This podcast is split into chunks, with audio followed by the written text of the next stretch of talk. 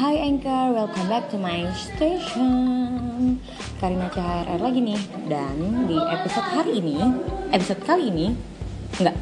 minggu ini gue akan membahas tentang definisi cantik dan kaitannya terhadap body shaming.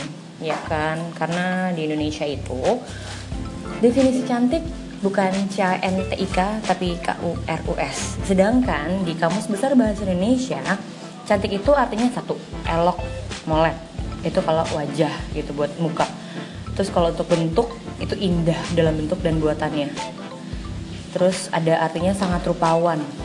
Cantik itu bagus sekali bentuk rupa. Sedangkan itu kan objektif ya. Tapi kenapa di sini gue nggak nemu ada arti dari cantik itu kurus atau putih atau rambutnya panjang lurus, nggak ada sih. Jadi sebenarnya cantik itu lebih ke objektif sih. Cuman sayangnya setiap orang punya ekspektasi bentuk cantik itu beda-beda. Kalau di Indonesia sih kayaknya karena kebanyakan makan iklan sih. Jadi cantik tuh harus yang kurus, putih. Terus kalau yang badannya nggak kurus tuh malah dikata-katain, lu sama aja ngatain ciptaan Tuhan, parah banget. Nah pasti sering banget dong ngedenger, atau lo deh yang badannya tidak kurus tadi sering dikata-katain kan, lo tuh gendut banget sih, atau ketika lo pakai baju yang sebenarnya itu hanya bisa fit di perempuan-perempuan berbadan kurus, ketika lo yang make lo kayak, idih lo gembrot banget, lo tuh gembrot banget pakai baju itu nggak pantas, harusnya tuh lo jangan pakai baju kayak gitu, blablabla dan segala macam. Gue sendiri sering banget dapat bully-bullyan kayak gitu, cuman gue lebih yang ya kebetulan saya orangnya gendut dan nggak tahu diri, jadi bodo amat, terserah aja. Cuman kadang-kadang akan ada masa lo capek dengerin omongan kayak gitu kayak, dan kita tuh emang gak akan bisa merubah persepsi orang-orang yang sudah ditanam bertahun-tahun lamanya tentang definisi si cantik itu. Jadi ya biarkanlah ya, mereka punya definisi masing-masing, dan mohon maaf nih kita gak bisa memenuhi ekspektasi cantiknya mereka, kalian, lo gitu. Dan sering banget juga orang ngalamin body shaming. Apa sih body shaming? Bentar, gue googling dulu. Karena ini siaran gue bebas, jadi ya gue mau googling dulu kek, gue mau nanya-nanya orang dulu kek, ya suka-suka gue. Jadi gue lagi googling body shaming. Sering banget kan di sini, di negara kita tercinta ini terjadi body shaming. Dan hari ini gue ada tamu lagi. Jadi sekarang siaran gue itu selalu ada tamu-tamunya, biar kayak eksklusif gitu sih gitu. Ada orang yang mengalaminya juga, ya namanya kan juga #CHR experience. Jadi siapapun bisa men-share pengalaman-pengalamannya mereka. Nah, jadi kalau dari tabloidbintang.com, body shaming itu, bentar, yah komputer gue lama. Body shaming itu pernah menimpa artis Jennifer Aniston gitu, kena body shaming cuy. Gila gak sih? Buat gue Jennifer Aniston aja padahal udah kece banget, tapi dia masih dibully-bully juga karena bentuk tubuhnya dia. Bentar. Jadi body shaming itu kalau dari psikologis klinis dewasa 3 generasi, body shaming itu adalah sikap atau perilaku yang negatif terhadap berat badan, ukuran tubuh, dan penampilan seseorang. Jadi seseorang bisa melakukan body shaming terhadap orang lain ataupun kepada diri dia sendiri. Jadi penyebab utamanya seseorang melakukan body shaming biasanya karena orang itu punya idola tertentu. Jadi ya udah itu jadi kayak trademark dia sendiri gitu. Kayak gitu loh. Nah, gue ada tamu nih. Siapa tamunya? Ya udah, lo harus tetap dengerin station gue. Abis ini udah 30 detik lagi. Gue bakal balik lagi dengan orang yang bakal ngobrol sama gue di episode kali ini. Tunggu ya, biar aja, lo tungguin aja tuh 37, 38. Sambil baca-baca juga, biar gak bego-bego banget lah. Perlu lagu gak sih? Gak usah lah ya, nanti aja ada beatsnya dari sini. Nah, penasaran gak? Penasaran ya? Jadi gue kedatangan satu orang Lo YouTuber apa Instagramer apa sih? Content creator. Content creator. Coba kalau dengerin suaranya, karena gue kan cuma mengandalkan suara. Jadi tolong lo mengandai-andai aja kira-kira dengan suara seperti ini. Ini siapa aku ya? Aku adalah anak gembala. Ya, Tasya Kamila dong gue. Enggak, bukan Tasya Kamila. Bukan, tapi kita kedatangan tamu Ardin. Hai. Yeay, hai semuanya. Siapakah Ardin? Hai, coba. Jadi gimana ini? Jadi aku itu nama asli aku adalah Ardina Putri. Aku biasa bikin konten di YouTube dan juga keseringan sih di Instagram. Biasanya sering bikin video tragedi ngambekan. Terus ya tentang OTD. Terus kalau misalnya di YouTube juga bikin videonya tentang relationship, make up. Dan aku sering sharing juga sih sebenarnya di Instastory Instagram. Sharing apa sih emangnya? Ya sharing kayak pakai lipstick apa hari ini. Terus wup kayak unboxing kayak gitulah. Aku suka belanja online juga sih jujur. Nah, kita kan lagi ngebahas tentang body shaming. Uh-huh. Pernah nggak sih? Atau ya lo kan punya follower berjuta-juta tuh ya. Oh iya dong. Gila. Kembalian masih kayaknya. Nah, pernah gak sih di akun sosial media lo sendiri lo tuh dibully-bully gitu, body shaming? Karena kita lagi bahas tentang body shaming gitu sih. Oke. Jujur gue tuh ya anaknya suka baper. Jadi ya emang sih sering banget kayak ada komen-komen kalau misalnya gue lagi ngepost OTD gitu kan, terus ada yang bilang gendut lah, bantet lah, apalah. Itu sering banget terjadi di Instagram gue. Dan gue suka ngeblokin tuh orang-orang yang ngekomen gendut, gendutan. Kayak dia gak ngerti banget gitu loh perasaan cewek kalau misalnya dikatain gendutan. Terus ada juga tuh gue pernah ngebahas gitu kan di Instastory, ada juga yang bilang, "Kak, aku malah seneng kok dibilang gendutan." Ya emang ada yang beda-beda kan. Tapi tetap aja kalau misalnya lo lagi ngerasa di posisi itu, pasti lo juga bakal kesel kalau misalnya dibilang gendutan atau gendut gitu. Terus ya ada juga yang bilang, "Kak, udah gak usah dipikirin, biarin aja berlalu," kayak gitu-gitu. Tapi ya sejauh ini masih banyak orang yang lebih mendukung sih daripada orang-orang yang nge-body shaming gue. Gitu. Jahat juga ya, namanya juga netizen. Iya, netizen tuh mulutnya tuh lebih pedes daripada omongan mertua. Aku udah punya mertua. Belum tahu sih sebenarnya. Nah, terus lo nanggepin yang kayak gitu tuh lebih ke, maksudnya ya gue setuju sih, setiap perempuan itu lebih sensitif, lebih bentar, ada apa nih ganggu-ganggu? Itu langsung ya? Oh, okay. Itu langsung, oke. Ini 5 menit doang, gak bentar-bentar? Okay. Tapi kita lanjut lagi ya. Duh, jadi Ardina ini lagi syuting Tip X di channel IPG. Yeah.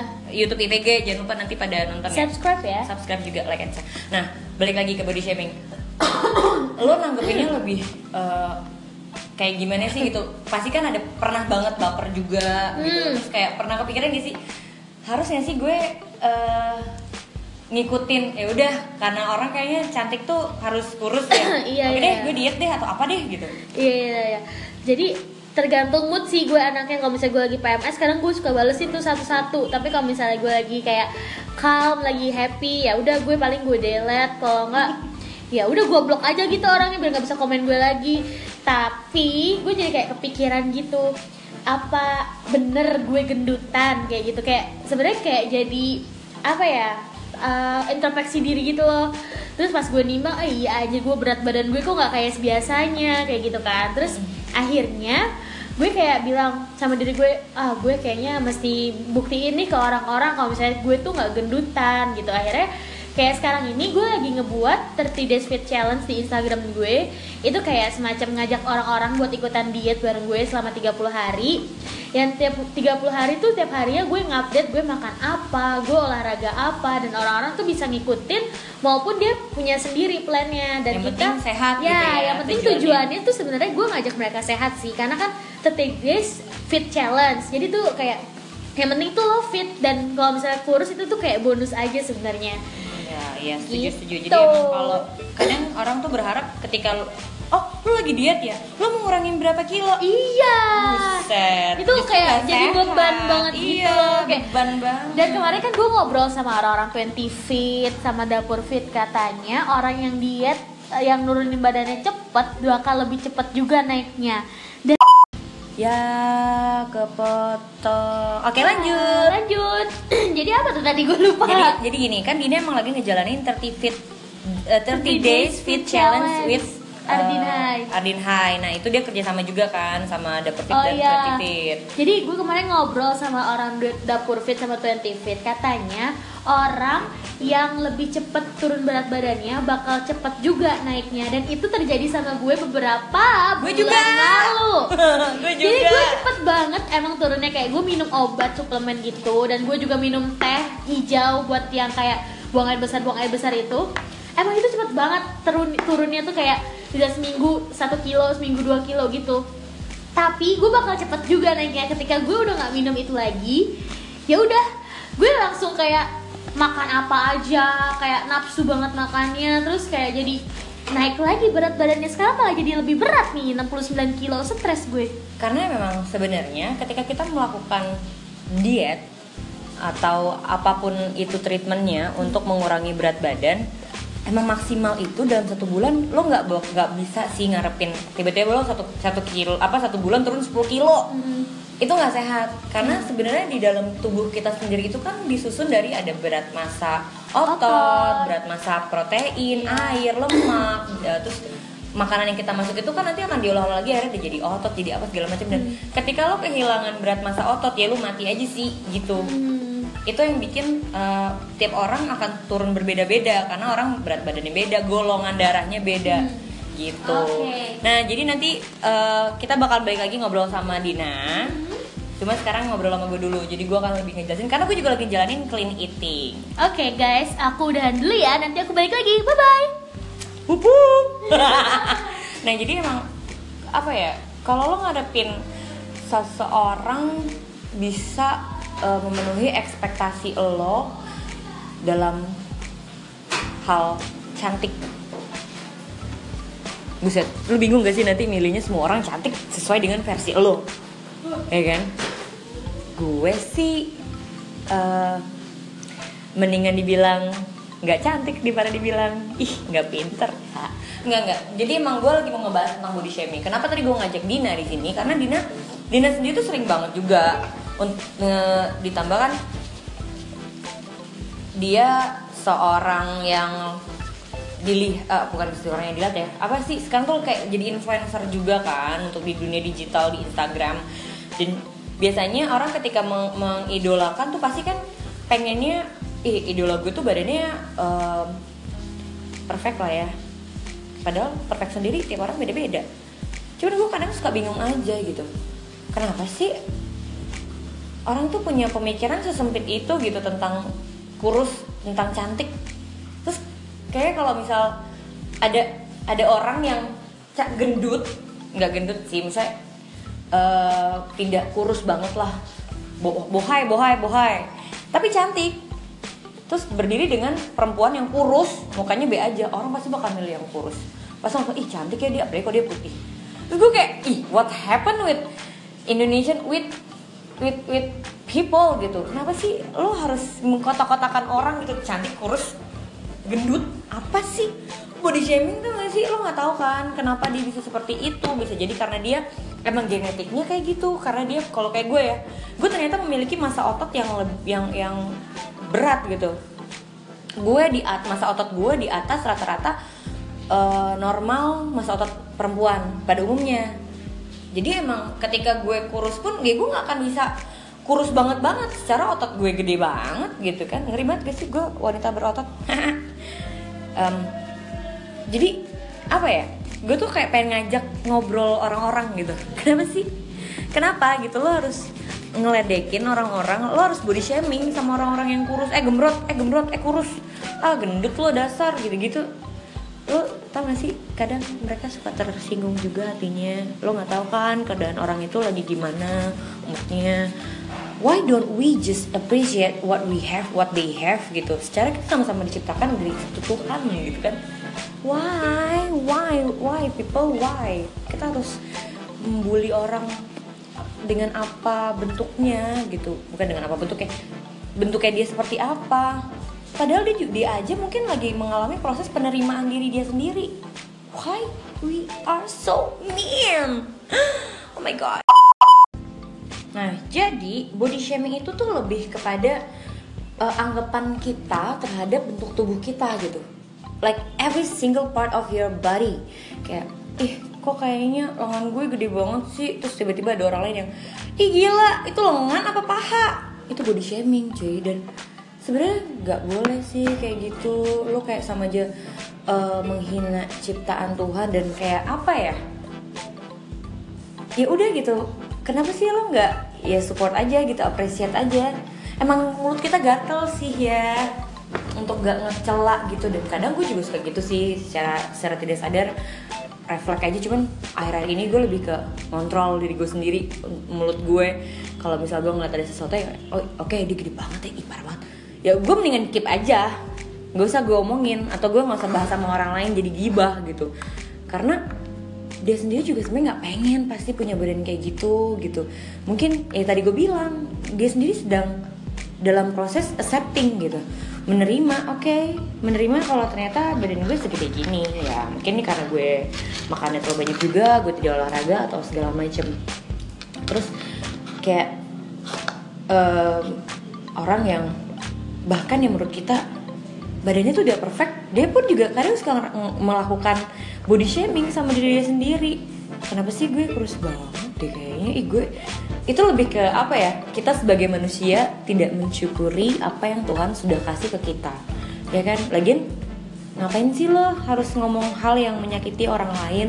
Mungkin menurut lo itu adalah sebuah bercandaan gitu, tapi ternyata bercandaannya nyakitin orang kan nggak bagus ya. Dan selain body shaming ada juga namanya fat shaming.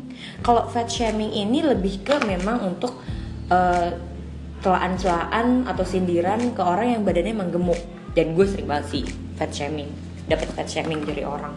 Kalau gendutan sih, ih makan orok apa sih lo, makan buat RT lo makan ya gitu. Padahal kenapa sih lo harus kayak gitu?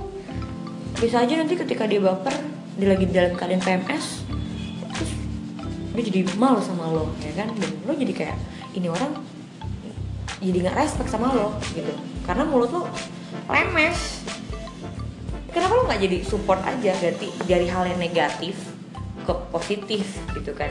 Dan lo tahu ya, asal lo tahu dampaknya tuh bahaya. Itu lebih kena ke psikologi bullying, gitu.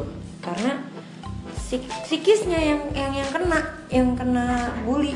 Mungkin di depan dia bisa ketawa-ketawa, hahaha, bercanda-bercanda gitu, nganggapnya oke, this is just a joke.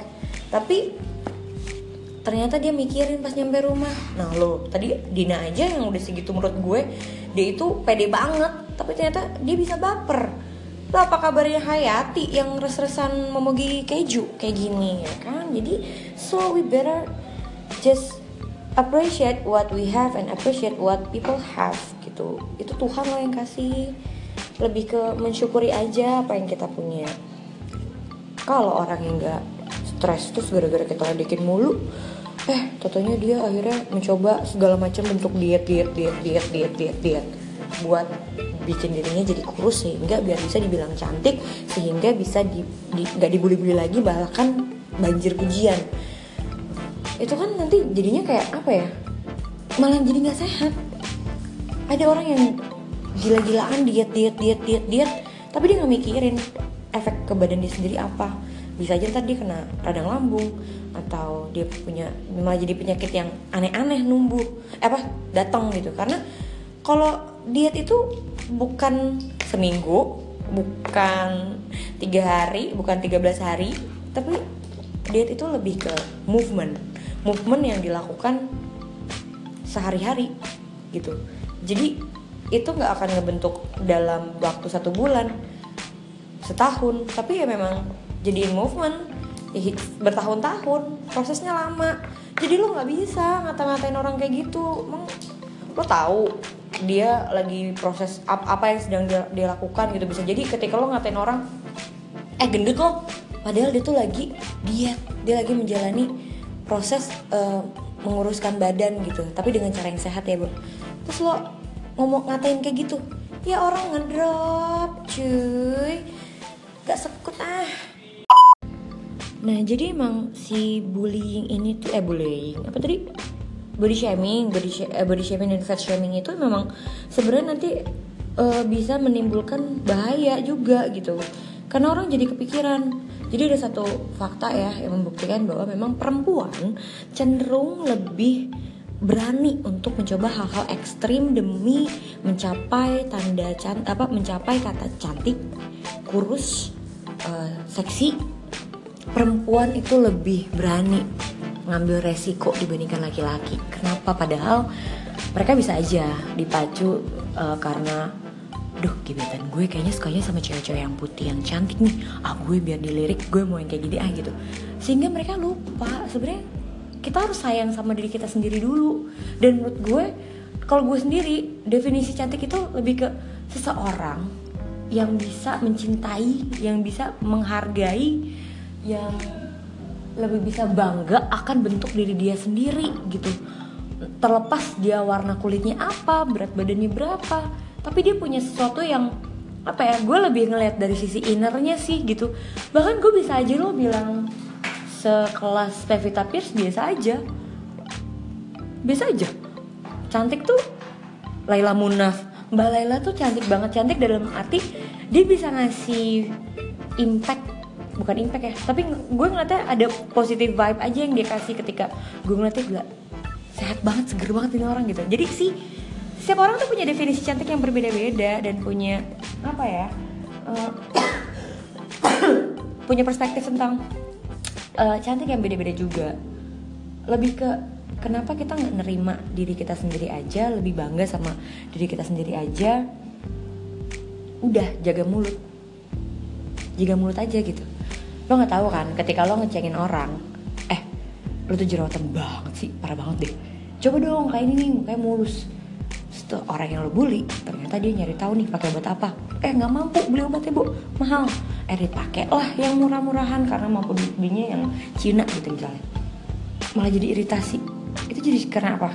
Karena faktor bullying tadi, body shaming. Itu tuh impactnya negatif sih. Kayak so people stop body shaming. Kita harusnya lebih menghargai orang lain sih, karena lo nggak pernah tahu apa yang terjadi sama orang itu. Kenapa dia bisa gendut itu? Mungkin dia gendut karena habis diputusin sama pacarnya, atau dia gendut karena dia stres mau nikah nggak jadi, akhirnya makan mulu. Tapi ini sumpah bukan curcol, nggak kayak gitu. Jadi so body shaming tuh terlihat seperti jokes, seperti lelucon. Ya serah sih, bisa aja nih habis ini ada netizen yang ngomong, ya lo aja kali orangnya baper. Ya bukannya baper ya kak, kita kan manusia juga, ada hilafnya. Kenapa gak kalian aja yang jaga mulutnya biar gak terlalu menyakiti orang lain. Lagian seneng banget sih melukai perasaan orang, heran gue. Mendingan tuh ngomong yang bagus-bagus, muji-muji orang, tapi bukan buat ngejilat juga ya. Ya kalau misalnya emang dia gendut dan dia badannya gendut gitu, curvy, ya kenapa lo nggak muji dia, lihat dia dari sisi gila dia gendut, tapi dia pede ya melakukan hal apapun. Kenapa nggak ngeliat dari sisi itunya gitu? Kenapa lo harus ngeliat, dia nggak cantik nih, gendut gitu? Why? Gitu. Tapi ini bukan curahan hati gue sih. Enggak, lebih kayak ke gue mau ngajak mikir aja. Bisa gak sih kita gak melakukan body shaming sama orang lain? Bisa gak sih kita lebih, daripada kita body shaming ke orang, mendingan kita lebih ke support dia gitu.